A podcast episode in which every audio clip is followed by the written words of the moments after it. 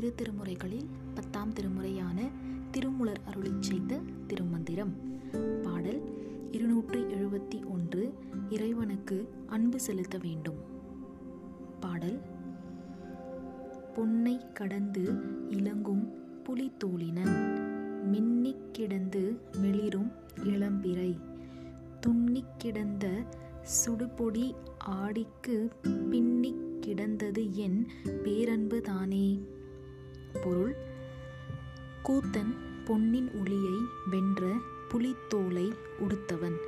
மின்னல் ஒளி போல் விளங்கும் பிறைச்சந்திரனை சூடியவன். அப்பிறையானது பொருந்தியிருந்த வெண்ணீற்றின் ஒளியில் விளங்குபவன். அப்பெருமானுக்கு எனது பேரன்பு பொருந்தியுள்ளது. திருச்சிற்றம்பலம்